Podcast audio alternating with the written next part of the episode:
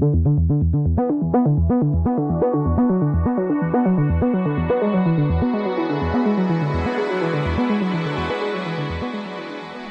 to World Policy on Air, a weekly podcast from the pages and website of World Policy Journal, published by the nonprofit World Policy Institute in New York. I'm David Alpern.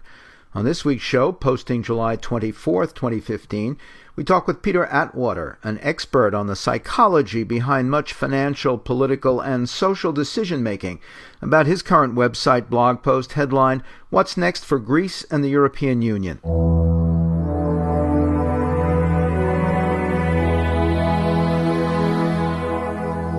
listening to World Policy on Air. Now this. Σήμερα όλες και όλοι μαζί γράψαμε μια λαμπρή σελίδα στη σύγχρονη ευρωπαϊκή ιστορία. Αποδείξαμε ότι ακόμα και στις πιο δύσκολες συνθήκες η δημοκρατία δεν εκβιάζεται. Despite late polls suggesting the opposite, Greeks in July voted to reject crippling new austerity measures in exchange for a bare minimum of European financing to avoid Grexit, becoming the first nation forced out of the Eurozone. The surprising result was a, quote, brave decision, said leftist Prime Minister Alexis Tsipras, who had campaigned vigorously for it in line with his Syriza party's left wing ideology. Then Tsipras compounded the surprise. Ignoring the vote, he agreed to even stiffer EU terms that prompted bitter public protest, but by this week did permit reopening of shuttered banks and significantly eased restrictions on the cash Greeks, especially elderly retirees, could withdraw from them. But nobody saw it as a sure step towards long term financial salvation for essentially bankrupt Greece. Some predicted at least a temporary withdrawal from the euro system. Others saw the currency system itself unraveling and still others predicted similar disintegration for the larger political and social compact of the European Union. Among the latter group is Peter Atwater, an expert on the impact of psychology and mood on financial, political, and social decision making. His latest post on World Policy Journal blog is headlined, What's Next for Greece and the European Union? And I spoke about it with him earlier for this podcast. Peter Atwater, welcome back to World Policy on Air. Thank you very much, David. You saw the election of anti austerity Syriza as, quote, the clear mobilization of a fearful society.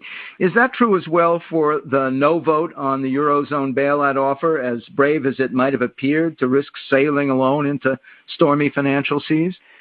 Absolutely. I think that what you saw with the referendum vote was again a decision on the part of Greeks to trade their uncertain future for anything else but that. And that's typically what you see at bottoms in confidence. You also predicted in the piece, earlier piece you did for uh, World Policy Journal, that Tsipras, quote, will be highly incentivized to take a very hard line with the European Commission, the International Monetary Fund, and the European Central Bank, and not the conciliatory path of his predecessors as Prime Minister. Were you surprised that he did not, and do you think he saw it as necessary to avoid the Grexit that you think is inevitable, or was it a tactic to get better terms for such a Greek departure, temporary or permanent? Actually, I think he took an extreme hard line throughout the negotiations. I mean, if you if you look at the progress over the weekend, um, there was a clear belief that there would be no deal. And I think it was only at the very end when it became clear to him that the consequence would be Grexit that he realized that his back was up against the wall and and at that point you saw a pretty a pretty clear capitulation entirely. And you say that continuing constraint on the amount of euros that Greeks are permitted to withdraw from their banks and spend into the economy is already pushing them to experiment with alternative forms of cash and commercial transactions. Greek friends tell me they're seeing more barter. Say more about that whole phenomenon. Sure. I mean, the, the constraint that exists today, that 60 euro per day limit, 420 euros a week, really forces Greeks to come up with alternatives, uh, bartering, um, you know, the introduction of non-traditional currencies, uh, sending back and forth IOUs. People are coming up with a currency system outside of the eurozone at this point. And I think that interestingly, that becomes a a deterrent or a, an ability for the Greeks to fight back on the fears of Grexit. Um, you know, the longer that this crisis goes on, the the the more time Greeks have to come up with an alternative to the euro, and you're seeing them do that. How do you see the mood of the Greeks and their prospects impacted by the IMF stressing that they must have significant debt relief, not just lengthening of the time in which they still can't repay it? I think that that may be at the end of the day, the reason that Tsipras capitulated is that he knew that in his corner he had uh, Christine Lagarde and that the IMF is going to demand that the debt not only be you know, not just extended and interest rates lowered, but actual haircuts taken. And I think that that is one of the things that is offering hope to Greeks today. But again, the, the longer the negotiations go on, and it's now t- they're now talking about August, and my guess is that'll be pushed further. Um, there comes a point of hopelessness, and I think we're rapidly approaching that. Uh, hopelessness or uh, sort of comfort with a non, uh, or, or at least a less euro-based economy. Yes, and I and I think unfortunately the the more policymakers leave Grexit out there as an alternative, the more it becomes a reality. It's it's as if, and I wrote this in my my piece for the World Policy Institute. It's no different from saying that we're going to close the banks at some point in the future. You it becomes a self-fulfilling prophecy, and that's what's happening, I think, with Grexit. That it's it's now just a matter of time before Greeks either voluntarily or involuntarily leave the euro. What about the suggestions that Russia or China, despite obvious financial problems of their own, might be up for major investment in the Greek economy as a beachhead for geopolitical influence, and that the U.S. government might see fit to funnel in funds to block that? Well, I think there's no no question that both Russia and China have interest in Greek ports and the access to the Mediterranean that that would afford them. And this is where it becomes very interesting in terms of the changing alliances that overlay Europe because you know, you can see the United States with its interest in NATO being very concerned about that. And so I think the the backdrop of both China and Russia create an environment where my enemy's enemy is my friend. Whether that's sustainable, it's not clear to me. And so I can see Greece uh, playing both sides against the middle in an effort to achieve whatever it can in terms of maximizing financial incentives from both sides ultimately you see the likelihood of dysfunction, more anger, and political extremism in Greece. Maybe a military coup? Yes. One of the things that we see when mood falls is that political systems fragment. And I wrote a piece about this for the World Policy Institute uh, during the 2012 elections, where the the popular vote, which had been highly concentrated among centrist candidates, dissipated entirely, and you saw as many votes to the left as you did to the far right. And so, if mood continues to fall, you will see the rise of candidates who are even more extreme. And I think this is something that European policymakers are completely overlooking because Tsipras, as much as they may dislike him, is likely to be the best alternative that they have, and that whoever replaces him is going to be far more extreme. And there I would say either more extreme to the far left or potentially you see the pendulum swing completely the other direction to the far right. And you could see a resurgence of a right-wing neo-Nazi party like Golden Dawn, or even uh, the advent of a military coup, uh, particularly if the social mood today, which seems to be one of resignation, morphs more um, actively into anger and hostility, which is something that I'm watching closely. That would certainly and give the military a a credible backdrop to to seize control. Various insiders say that Germany, as strongman of the EU, or strongwoman given Chancellor Angela Merkel's prime role, was willing to force out spendthrift Greece, as they saw it, as a lesson to other Eurozone nations also suffering hard economic times. Now you say it is the idea of Greece leaving the euro and, and surviving uh, that's spreading to those other troubled states, threatening the whole system. Talk about that. Yeah, I think that you know, Greece is one of many. Uh, when you see a crisis, we saw this with the banking crisis a few years ago in the United States, the weakest always go first. And among the periphery countries in Europe, Greece fits that bill. Uh, second, probably only to Iceland. And so I think that the social mood characteristics that exist in Spain, in Italy, and Portugal are such that what begins in Greece could very quickly uh, spread socially across uh, the the Mediterranean coast. And I've analogized that Greece could be the Tunisia of a European spring event where these other countries follow suit. Relate that to the mood you see aggravating all the EU's cultural, social, and political differences, a, a festering north south European divide. Well, one of the things that you find when mood falls is that stereotypes and generalizations are recast negatively.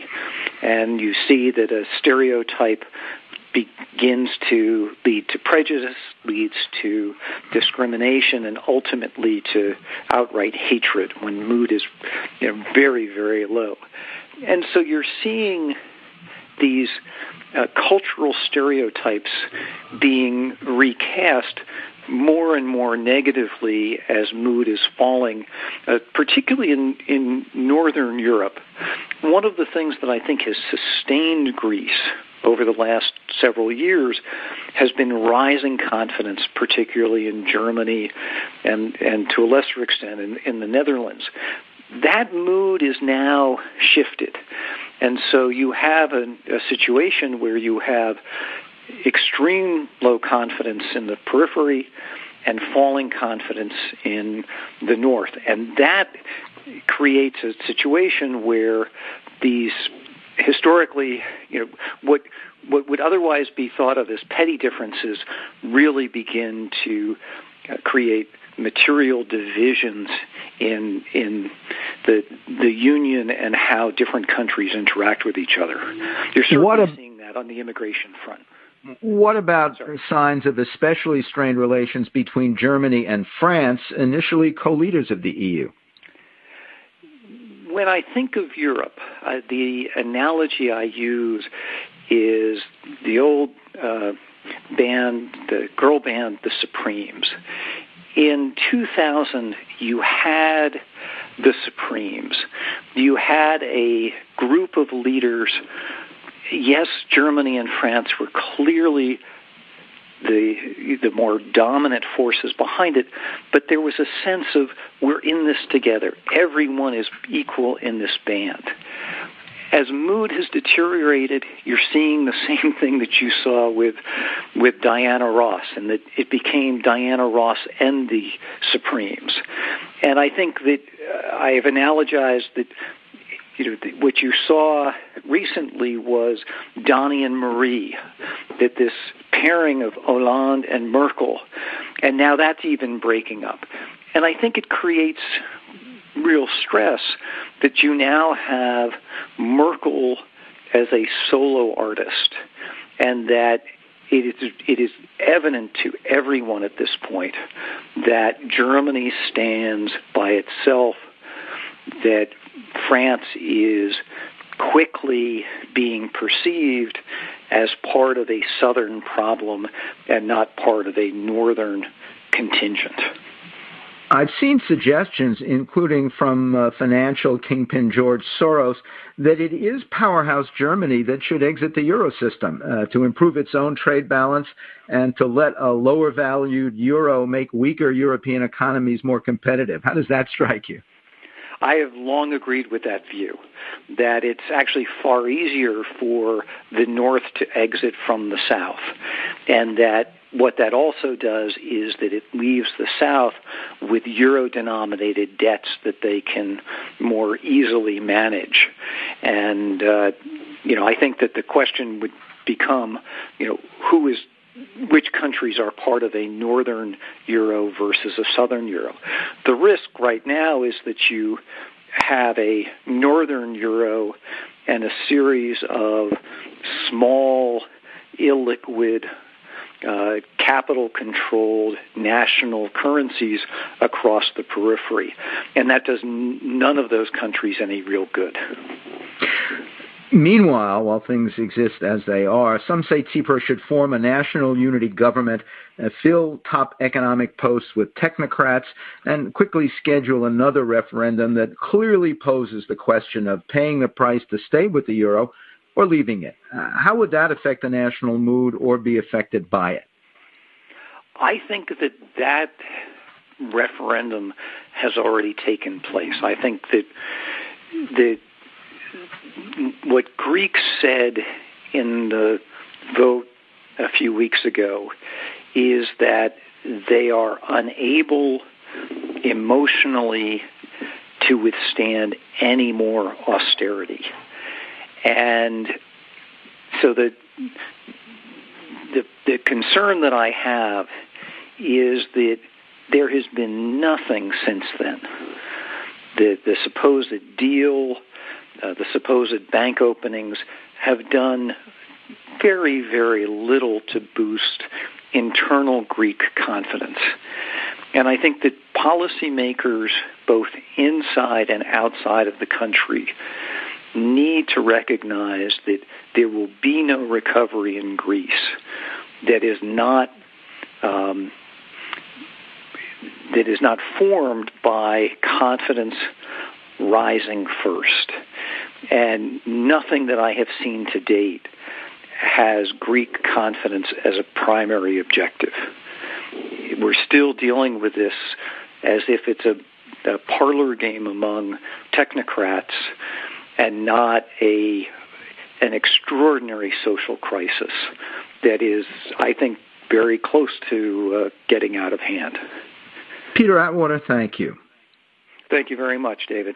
Peter Atwater, president of the research firm Financial Insyghts, that's I N S Y G H T S, is an expert on the impact of psychology and confidence on financial, political, and social decision making. His book is Moods and Markets from the FT Press, and his latest post on the World Policy Journal blog is headlined What's Next for Greece and the European Union.